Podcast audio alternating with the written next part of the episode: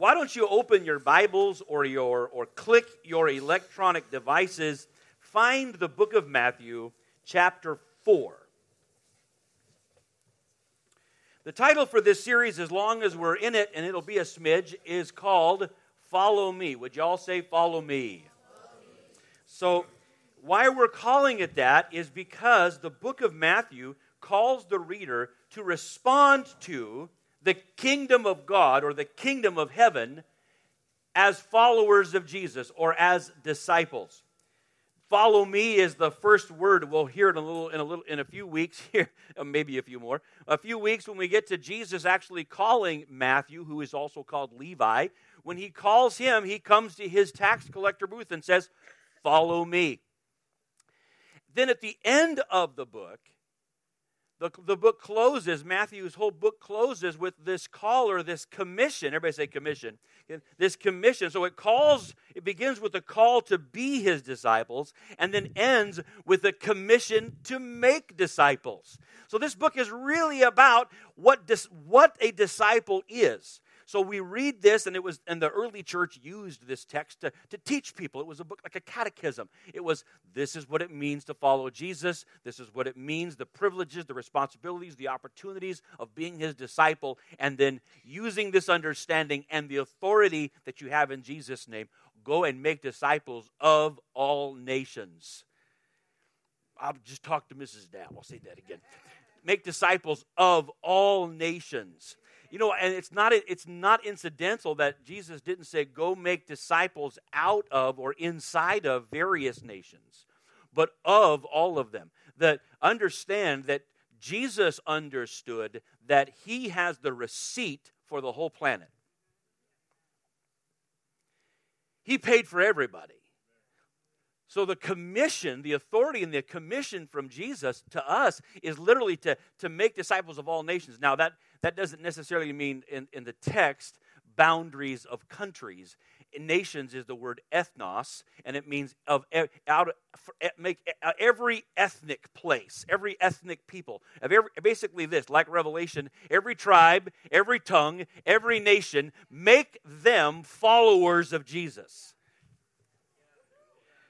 So we say, so we say out loud to this county, "Come home." Why? To follow Jesus. All right, let's pick it up where we've been. We've followed Jesus through the birth narratives and Jesus being dis, uh, baptized in the ministry of John the Baptist and Jesus being anointed by the Holy Spirit. And then we had a great time doing water baptism. We looked last week at the, the temptation of Jesus in the wilderness and saw that he overcame all of that temptation for us, as us. And because he did, everybody say, we can. So a, that, that passage is not some mystical reference. It's a it's an invitation for you and I to walk in victory. But now let's look. So all of that's important because now where we've landed in the book of Matthew is a place of transition. Matthew is about to introduce to us the ministry of Jesus. This is the, the introduction of his of his basically his the entirety of his earthly ministry. I think we're okay. I'll just slap it down there. We'll be all right. So he picks this up, but earlier this week, as I was trying to, oh, thank you. Look at you folding that for me. Aren't you so kind? I'll give you some money. Uh,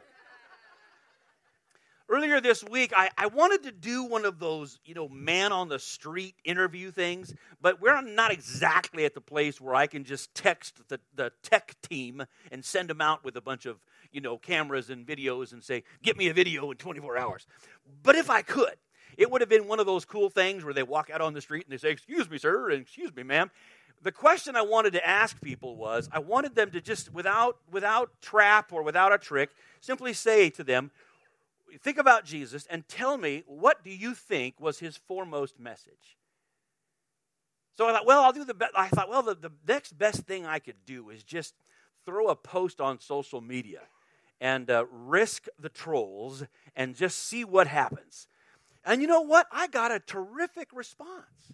I put it on my personal page and on my Dr. Daff page, and it just said, no tricks, no, no, no traps. Just what you know, I want you to just tell me what do you think is the foremost message of Jesus? And I wanted just to hear what I want. It, it turns out, as I thought about it, I thought, well, look what I was able to do.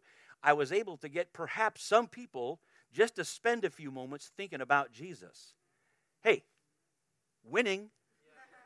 Right? That's fantastic. I thought, I wonder, and then I thought to myself, I wonder if, Lord, what if we were able to just get a few people to spend a few moments thinking about Jesus that wouldn't have otherwise this week? Boy, that's pretty cool. Okay? But here's, I got a lot of neat responses, and you can imagine the, the, the, the responses that I got. Many of you probably could, would say them. I got, I got things like, well, his message was love, right? Or, or peace. A lot of words like compassion, a lot of, a lot of ideas of acceptance for everybody you know, uh, there was a lot of Jesus came to give us a great big hug. And and and that's not wrong. I imagine that he, you know, he did. Uh, there was, and then there was a lot of, there was several folks that are kind of close to or a part of this house that I kind of felt like you were cheating because you knew, you know, you're like, oh, he came to say the kingdom of God, repent, blah blah. I'm like, yeah, okay, stop. You read, I know, you don't count. You were already here. So, uh, and then there were a lot of other good things about identity and calling and empowerment and ethics and, and, uh, and re- revelation and revealing us the Father. I mean, there's a lot, a lot. Everybody say a lot. There's a lot of stuff that Jesus said. There were lots of responses, and all of them were true. And the thing is, Jesus did teach, he did reveal, he did declare all of those things. But all of those things are a result or a consequence or an expression of what he said first. Now, again, we're reading the book of Matthew. So, Matthew, author audience agenda, right? So, Matthew is intending for us to start at the beginning and then proceed through the book. Right? It's not a recipe book like you think, I want to just make shortcake. So, yeah, flip over to the shortcake page and figure that out. Nor is it a magic book that we just open it up and look for a, a, word in red to quote and use for the day, although that's terrifically fun to do. This is a book that has an author and an audience and an agenda. And to get the instruction and the feel of the book, we start at the beginning and we hear what did Matthew tell us and in what order so that we can understand what, how he understands and wants us to understand what it means to be a disciple of Jesus. Everybody got that? So, this is the idea. So, he taught all those things. But to access all of those things, we must hear what he said first. It's like the on switch or, or, the, or the enter here. You, you, we, don't, we cannot access something unless we enter it from the beginning. So today we will hear the foremost, that means that which happened first and sets the, the template for what happens after the foremost message of the king. Everybody say the message of the king. We must first respond to this message if we are going to be his follower, his disciple. We need to hear and respond to this message. So let's look at Matthew chapter 4 and pick it right up at, at verse 12, and we'll go all the way through verse 17 and pause and I guarantee you, all you'll get out of here before the snow starts again. It, it won't start again. Uh, okay, here we go. Verse 12. And now, when Jesus heard that John, as in the Baptist, had been taken into custody, he withdrew into Galilee. Now, Matthew doesn't tell us anything right now about John the Baptist being arrested or what else is going on. We'll hear more about that later, and when we do, we'll color in all the lines then. But for now, just we know that somebody had all had about had about all they could stand of John the Baptist and took him into custody. He was arrested, and when he's arrested, Jesus Matthew tells us Jesus now uh, he he makes a transition. Jesus withdrew into Galilee, and leaving Nazareth. Nazareth is in Galilee, but he's in he withdraws to Galilee. He leaves Nazareth, and he and he came and settled in Capernaum which is by the sea in the region of Zebulun and Naphtali. Now, how many of you, you don't have to answer, just you can smile and nod or shake your head smugly. How many of you, when you read verses like that, you just read along quickly? Like, I don't know what's going on here, but whatever, Matthew. Give me, tell me, we're looking for the words in red. Give me some, give me some take my yoke upon you stuff. Where's that? Uh, then verse 14. This was to fulfill what was spoken through the prophet Isaiah, or through Isaiah the prophet uh, the land of Zebulun and the land of Naphtali by the way of the sea beyond the Jordan, Galilee of the Gentiles, the people who were sitting in darkness saw a great light. And those who were sitting in the land and shadow of death, upon them a light has dawned. From that time, Jesus began to preach. Everybody say, from that time. From that time, Jesus began to preach and say, Repent, for the kingdom of heaven is at hand. that verse 17 really does signal something to us about the importance of what just what happened just before that immediately before that and then what's going to happen after. So let's just all what i know it might feel a little awkward because it's longer but i want you to say it out loud with me. From that time, one more time from that time, from that time. jesus began to preach. And then here's what he said. Repent for the kingdom of heaven is at hand all right so the first part uh, in beginning at verse 12 so this is this whole section I, i've titled the message of the king what will follow is the call of the king and probably the compassion of the king, because I like the, the alliteration, but it's the power of the king. We are going to see how the kingdom unfolds in Jesus' ministry, and Matthew's going to tell us, he's going to give us a broad brushstroke introduction of the ministry of Jesus before he gets into some of his ethical teachings. Now, so but here's what we do, what Matthew does first. Before he establishes or reminds us or tells us what the message of the king is, he establishes this fact: Jesus is king. Come on, everybody say it out loud. Jesus is king. He, Jesus provides some a background or a backdrop for the ministry of Jesus. But here's what's important. This is not just trivia, it's evidence. Jesus, and the evidence is Jesus is king here's what he says. So, first of all, this is cool. I hope you can lean into this and pay attention. It's exciting. We're early, which is fun. It's the Bible. So, John the Baptist is arrested. We're going to hear more about later. Jesus moves from Nazareth into Capernaum in Galilee. Capernaum. Now, what's, what's the deal with Capernaum? Capernaum was larger than Nazareth, but it wasn't necessarily a vast cosmo, cosmopolitan you know region. I mean, it wasn't huge. It wasn't uh, it, it wasn't like a mega city, but it was just a little bit larger. So I don't want to offend anybody. It wasn't Brush Prairie, but it but it might have been Vancouver. Okay. I'm saying that I'm, I'm saying Vancouver on purpose because I just kind of I just feel like yeah okay. I mean I like Vancouver. I want to just talk to you for a moment about the importance of a city. Capernaum was larger than Nazareth, but more importantly, it was located on a thoroughfare. It was located on a thoroughfare on an intersection of two main highways.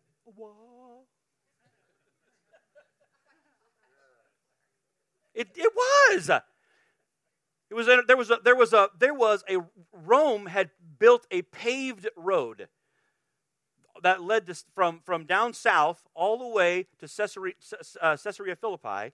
And guess where that paved highway, that interstate, you might say, guess where that ran right through? Capernaum. Then there was another ancient roadway that from the, that came from the Mediterranean and and and uh, landed also on the way there, but also came to the sea. So from the Mediterranean Sea to the sea or the Lake of Galilee, there was another ancient tradeway roadway that came through. Kind of like one was going north and one was going east and west, right through Capernaum. It had a Capernaum had a had a tax collection center.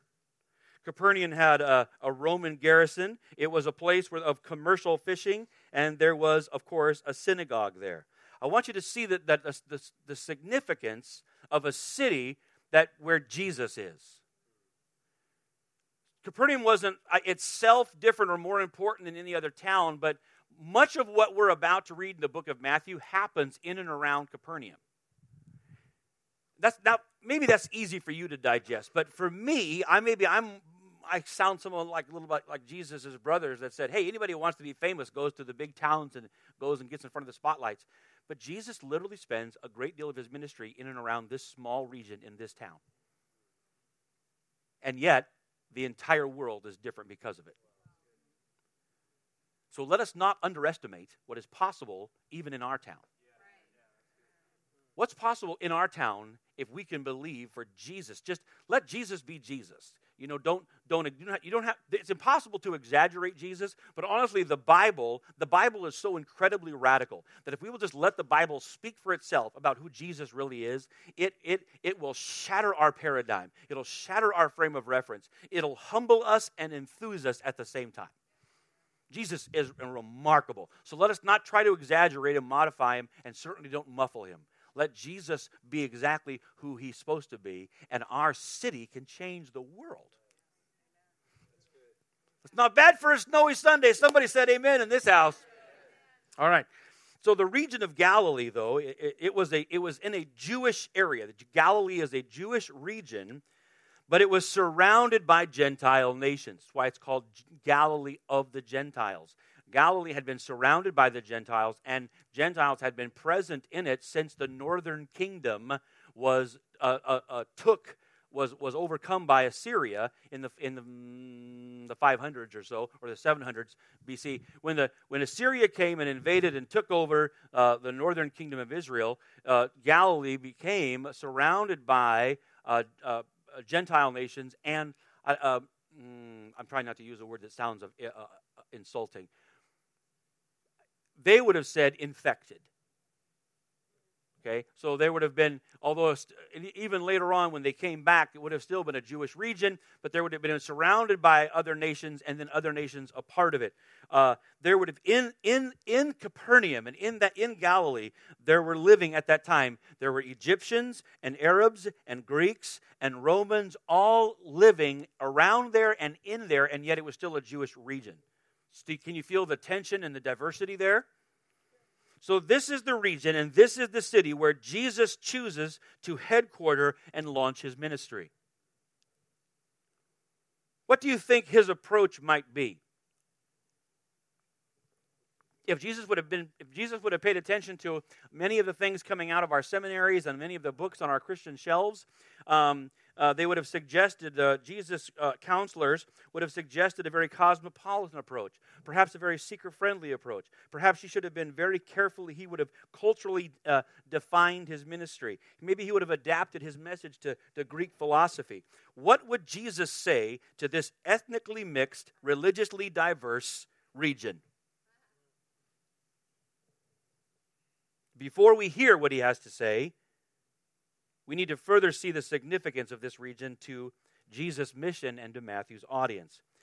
Matthew sees Jesus moving to this place as further evidence that Jesus is the fulfillment of Old Testament prophecy. He is the divine heir to the throne of David. And he is carrying all the hope of that prophecy with him.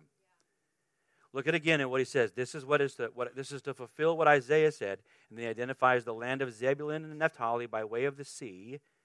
Uh, that it's the, the area of Galilee. So Matthew says that Jesus' presence in Galilee fulfills Isaiah 9, that the people who were sitting in darkness saw great light, those who were sitting in the land of the shadow of death, upon them a light has dawned. Galilee, in the region of Zebulun and Naphtali, right near the Jordan, near what Isaiah calls the way of the sea. Now, that could be two things. The way of the sea could have meant the road that passes through on the way to the Mediterranean, but it's probably that that the that the, the you know we call the Sea of Galilee is actually a freshwater lake. Now, so we call it the Lake of Galilee because it's a great big lake. But even from Old Testament times, the Hebrew, uh, the Hebrew name for it resembled more of a sea, simply because of its size. So it's likely that Isaiah really did mean that area. Capernaum is in Galilee and it's right next to the Sea of Galilee. But listen to the promise. Isaiah prophesies and Matthew claims that Jesus fulfills this that the people who are sitting in darkness have seen a great light. Sitting in darkness, that word is scotia in the Greek, and it's gloom, misery, or moral and spiritual darkness. This is, the, this is darkness that is a result of the lack of knowledge of God. And they're sitting in that darkness, not knowing God. But, but Isaiah prophesies, and Matthew says that those people have seen a great light. Everybody say great light. That's fun, but really the Greek word is that is the word is our word mega. Yeah, so you can just, it's cooler to say that. The people sitting in darkness have seen a mega light. The, this light, this word, it's, this phos, and it means brilliance, the light of God's own presence in biblical language. Jesus is that light. He is the radiant light of God Himself. And then Matthew repeats in poetic fashion those who those who are here in the, the they don't just sit in darkness, but they sit literally under the shadow of death They sit in a place where death looms so greatly that it casts a dark shadow. But in that place, a light has dawned. That light is Jesus. That light is still shining. And for every place and for every person that's in darkness or the shadow of death over, overshadows them, we need, to, we need to make sure to tell them to come home. We need to be followers of Jesus Christ because it's upon you and through you that that light continues to shine. That's, and this house is a place where that light shines. That those who need hope, those who have, are in darkness or darkness has come too close to their lives, let this place forever be a place that resonates resonates the hope of Jesus Christ. In this place, in Capernaum, in that region, at that time where it's dark morally, it was also ripe for harvest. I want all of us to get that down in our belly, especially those that have been around for a while, perhaps, or maybe you watch one version of news or another and you think, oh my goodness, the whole culture is going to hell in a handbasket. It's dark out there, it's horrible out there, it's corrupt out there. All of that is correct. But in the Bible, ripe for judgment and ripe for harvest smell the same. It was time the king had arrived. And this was his message. From that time, that's why it's important. From there, from right there, in that place, at that time, forward, from that time, that's an aorist, it's a progressive aorist. From that time, Jesus began to preach. Everybody say preach. We've talked about that word, and it's not like uh, some of the euphemism type ideas that we have today. It doesn't mean Jesus walked around with a furrowed brow and a pointed finger. Preaching that day was, was something that distinguished the speaker from a philosopher, just by way of reminder. Remember, when a philosopher came and began to philosophize, the, the response, the, the question response was, Why, that's fascinating. That, that gentleman or gentle lady certainly is learned. I wonder what they have to say. I wonder what they have to say. I wonder what's on their mind. What have they thought up? Let me listen to them. It really created a cult, a culture, a cult around that person.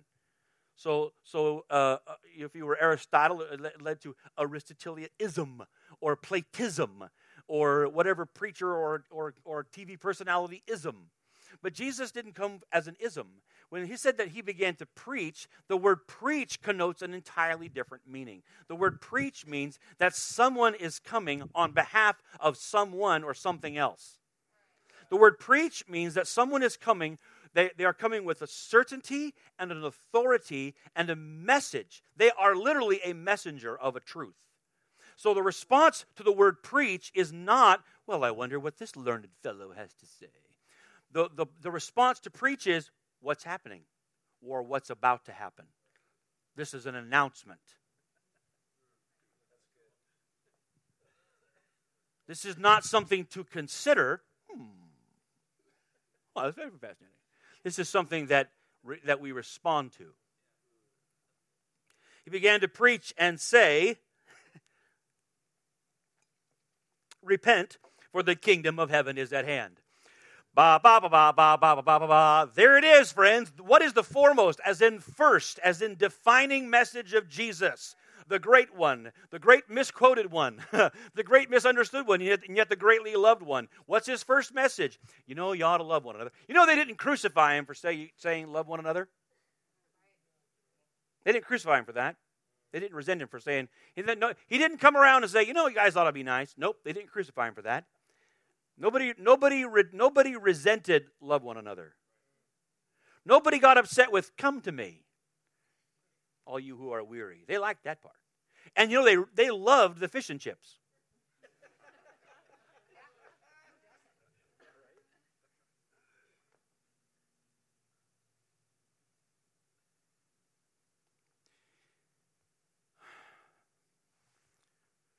Repent was the first word out of his mouth. This is, this is a confrontation. This is a call for change. Jesus did not come and affirm everyone's own opinion, preference, or choice.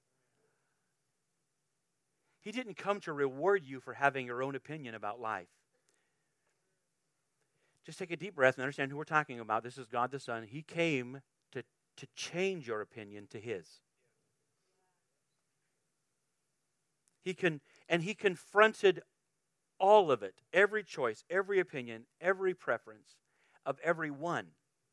Here's the great thing. We said it a few weeks ago. Here's the great thing about repentance everyone gets to repent. Everyone. Say everyone. It's not a selective. It's not just just these folks need to repent, but y'all are okay. Guess what? When it comes to Jesus, all y'all, everyone into the pool, everyone gets to repent. Everyone gets to repent. Repentance is a great idea. I'll say it a hundred times. Nobody, not one person, having ever repented, regrets that they did. Repentance is it always leads to greater joy and greater freedom. Always, always, always. It may lead to it may sometimes lead to sacrifice or pain or rejection from other people, but when it comes to your own soul and your own relationship with God, repentance is the way to joy. Jesus called in by by saying repent, Jesus called for a complete commitment to God. Now, we need to say this again. Repent doesn't mean a temporary reconsideration, right? To temporarily consider something. There is no real option to unrepent. If you do unrepent, then you probably never have repented. Because here's what repent means. Repent doesn't just mean, you know, I ought to stop doing that. Maybe I'll give it a, you know, I'm going to turn over a new leaf. You know, uh, I'm going to, I'm going to, I'm going to, repentance doesn't mean I'm going to swear off cinnamon rolls. I have no intention. And most people that say that don't either. Repentance is a total rejection not only of a behavior, but of the belief system behind that behavior. And that's really important. Without that, the motive for the behavior remains. So it's not enough. It's repentance isn't, you know, I'm going to stop cussing or I'm going to cuss less. Most people say I'm going to cuss less. you know, I'm going to I'm going to cut off the really bad ones, right? I'm going to cuss a little bit. I'm going to cuss less. or I'm going to gossip less. Or only gossip around my friends. or, or I'll just gossip to my family. I mean, you know the modified repentance that people do, right? A little, eh, you know, just it's more like it's more like editing, not repenting.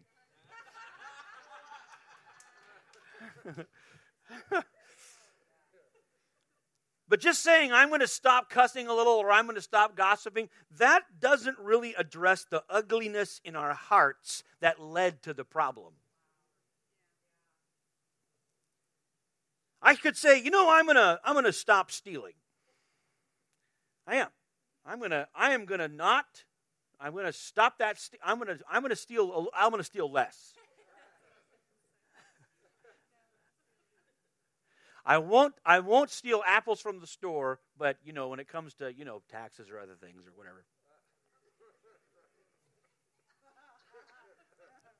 I'm solid on taxes. I'm good to go. I go to a guy who bowling and sees me in my underwear. I mean, you know, these everything about me Ed knows. All right. Uh,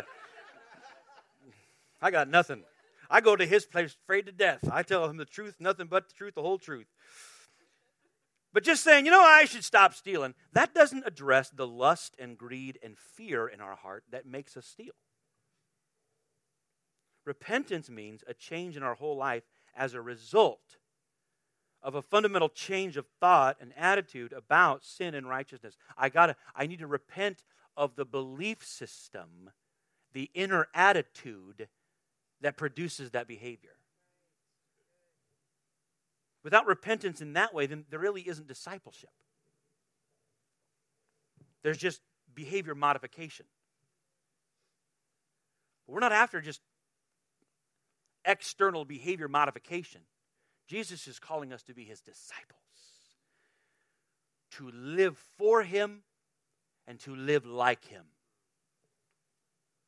Repent. Why? Why should we repent? What's happening? Repentance in, is always, and it's the same. It's the same, uh, uh, same exact words that John the Baptist said just a few chapters before. But repentance is happening because of something. Repentance is concurrent or motivated by believing something is true. What's what's true? Remember, he's preaching, so our response is, "What's true? What's happening?" What's happening is the kingdom of heaven is at hand wow here's the here's how i know we haven't really wrapped our hearts around the significance of that that it, it's a little bit obtuse for us because i can say it emphatically and people go eh? okay. The kingdom of heaven is at hand. What does that mean? That i wish that we had we used different english words and pressed the envelope a little bit so that we would go what? Whoa. Jesus audience when they heard the kingdom of heaven is at hand they heard, they heard a guy announcing an invasion. It would be like me saying, and I don't, you know, in the 80s, we, you know, if I, the commies are coming, we'd be like, we don't, we don't, where are they? You know, it was, it, it was announcing the invasion of another kingdom was coming. It was not, that's not something that you go, oh, isn't that interesting? It's, it says something is coming right now. And not only just coming, but the word is at hand. Everybody say at hand. And if you love, love, love yourself some grammar, we haven't had fun with grammar for a while, but this is in the perfect tense in the Greek. And that there is not an English equal to the perfect tense. The English does not have the force to communicate the perfect tense. The perfect tense means something has happened, but the weight of it, the, the effect of it remains in effect right now. It happened, and it, but it, it doesn't just echo and like fade off, but it, it happened and it remains in full effect. The closest and easiest thing I could say is I, the, I, I, I, we would say I have, I, I have been, I have become married. I, that, was, that was almost 25 years ago that it happened but the effect is right now in full force. That's the perfect tense. The kingdom of God is at hand, it has happened. So it's not just a message that we're preparing for, it's a message that we must respond to immediately. What's the message? It's a warning of judgment. Yes, Matthew makes it clear that, that, that responding to it incorrectly, there is a, there is a, because God loves us, he warns us that to reject this message, to reject the kingdom, is to rebel against the king, and there is judgment. But, but more so, it is the promise of great blessing, because nothing less than heaven has come near. Can we believe that? The, this, is the, this means the authority of heaven, the influence of heaven, the activity of God Himself has come near. How do we respond to that? How are we supposed to respond to the announcement that heaven has come? Well, Jesus tells us the first thing we do is we repent. Remember, repent does not mean run for your life, heaven's coming. No, it means draw near.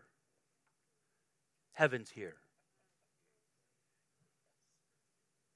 Repent means come home.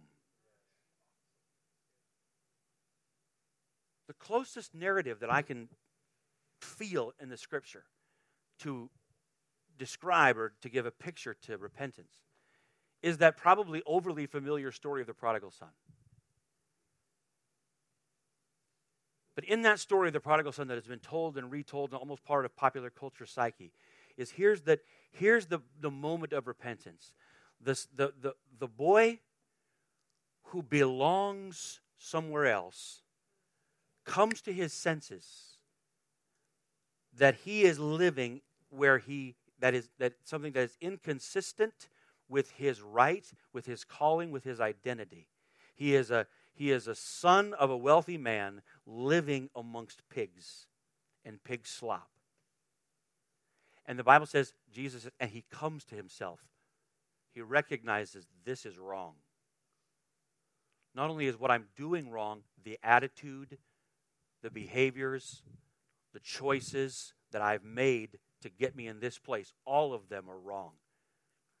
He doesn't say, you know, there's some good about being over here with the pigs. He doesn't say, you know, I'm going to see if my, my you know, I can move the pig farm home. There's no negotiation. There's, there's a total rejection that this is, this is wrong. And he says, he says to himself that he recognizes that it's better at home and he, he needs to go back home. So he, he, he turns away from the pig slop and turns toward home. He thinks he has a long way to go. He thinks that he's going to have to give a long explanation and barter and bargain and maybe hope that he's mildly, lesserly accepted. And gosh, although that's not the exact intent of the parable, there's certainly a lot there that speaks to so many people. We tell them to come home and they think, well, maybe God will let me stay in the barn. Maybe I, you know, I know there are some people that can come that can live inside, but I, uh, maybe if I can just get through the gate, you know, he, he won't mind. Maybe that's as far as he wants me to come. As if coming home was my idea. See, you think, if you're the prodigal son, you think coming home's your idea. But see, repentance is his idea. So it's not run for your life, it's run home in the story of the prodigal son, the boy the boy has to come the boy has to the boy has to find or come home. But honestly, the, in the kingdom, home has come to you. Heaven has come near to you. And the message of repentance is leave the junk, leave the unbelief, leave the sin behind, and come. Leave your beliefs about sin and your love for sin and come home. Come home because home has come near. In the kingdom of heaven, home has come near to you. We repent. And then to, to, and to, when we come home to, to say, well, what, what does that mean? How do I, how, what does it mean to come into the kingdom? What, the kingdom, what do I do with the kingdom? You submit to it. You submit to the authority of the kingdom of God. You simply learn to, to live, from that point on, you live for Jesus. Jesus is your Lord. You make Jesus the Lord of your life. And nobody can come in and be a part of a kingdom. The thing to do is you need to embrace that kingdom's culture. You submit to heaven's authority and you embrace heaven's culture we, we learn not only to live for Jesus, but now, because I follow him, I learn to live like him. The kingdom, the culture of the kingdom is the character of Jesus himself. The New Testament tells us a little bit about the culture of the kingdom. Romans chapter 14, verses 17 and 18 says, The kingdom of God is not eating and drinking, but righteousness and peace and joy in, in the Holy Spirit. Would y'all say in the Holy Spirit? I'm going to come back to that in just a minute. But the kingdom of God is righteousness, righteous, righteous living before God and toward others. It's righteousness and peace and joy. The Bible. Then Paul says, "He who serves Christ in this, he for he who in this way serves Christ or follows Christ is acceptable to God and approved by man." 1 Corinthians 4:20 simply tells us this that the kingdom of God is, does not consist in words but in power. So when we're talking about the kingdom of God coming, we're talking about a culture of righteousness, a culture of peace, a culture of joy, and a culture of power. Who doesn't want to come home? That's the nature of this kingdom. I repent, I leave my stuff, I surrender to Jesus, I learn, and I say, Lord, I want to live for you and live like you, and then I live a life that's characterized by righteousness, peace, and joy, and power. There's real hope there. For us today, the first thing we must all hear is the, firm, the foremost message of the King repent, come home, for the kingdom of heaven is at hand. Because all other moral and ethical and spiritual implications, all the other works of deliverance and healing, all the miracles and teachings that we'll see, all of those begin from our response to this message. If we're going to follow Jesus, we must come home, all of us. We must submit to heaven's authority and embrace heaven's culture.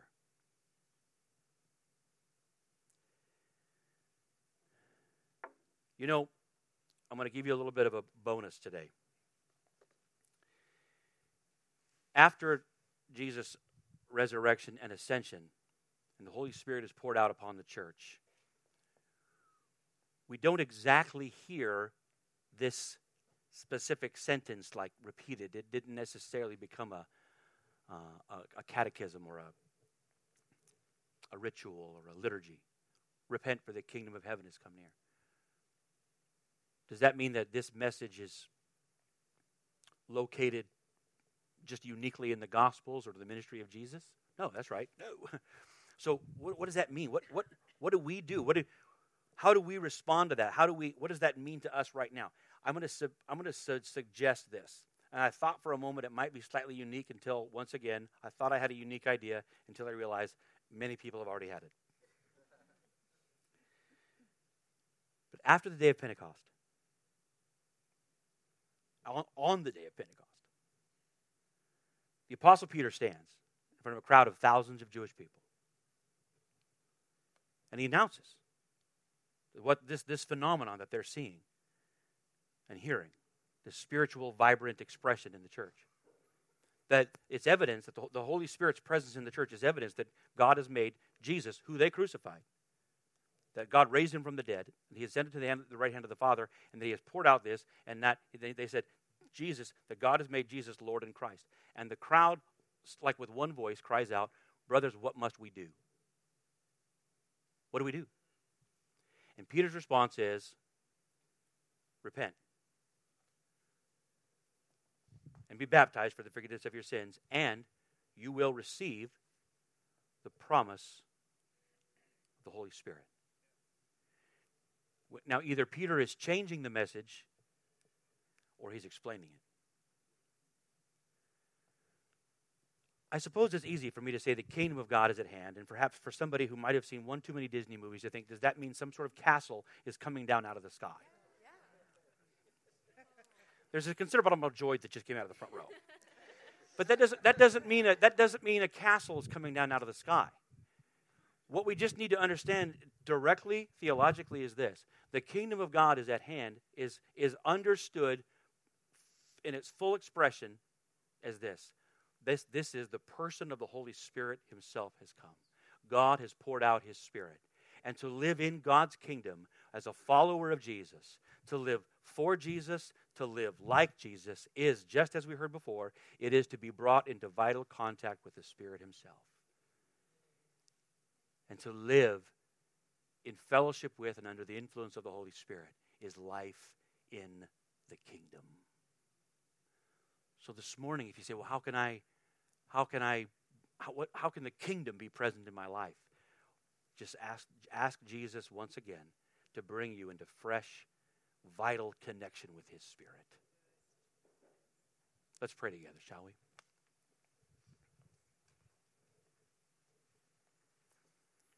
Lord, I thank you for these words of Jesus. I thank you that Jesus shows us the really the way in it's not a maze, it's not a contest, and it's not a test of any kind. But the way in is to hear the call to come home. And we thank you, Lord, that in your kingdom, home has really come near to us. Can I ask you to stand together as we close this morning?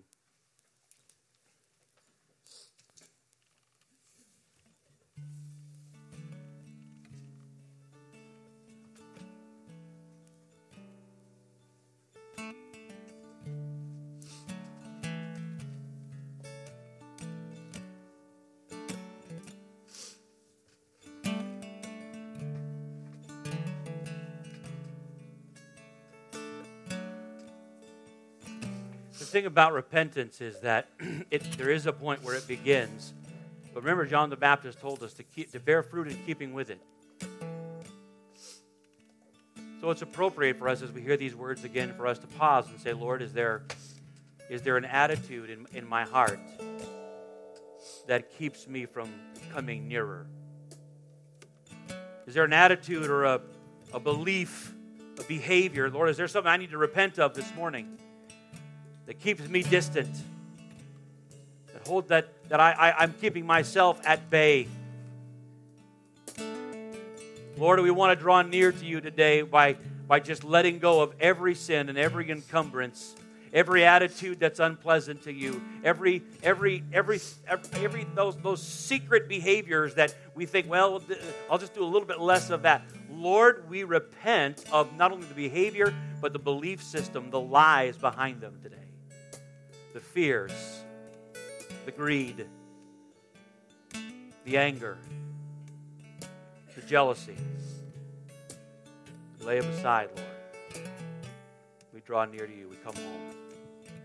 Lord, we thank you that repentance is not a call to do something in our own strength, but to accept today that Jesus will bring us into vital contact with the Holy Spirit Himself. We can live for Jesus and live like Jesus as His disciples because of the Holy Spirit. Would you open your hearts? Just lift your hands today. Just ask Jesus once again to bring you right now into fresh, vital connection with His Spirit. Lord, baptize us and fill us today. Come upon us. We receive today the power of your Spirit to follow you. In Jesus' name.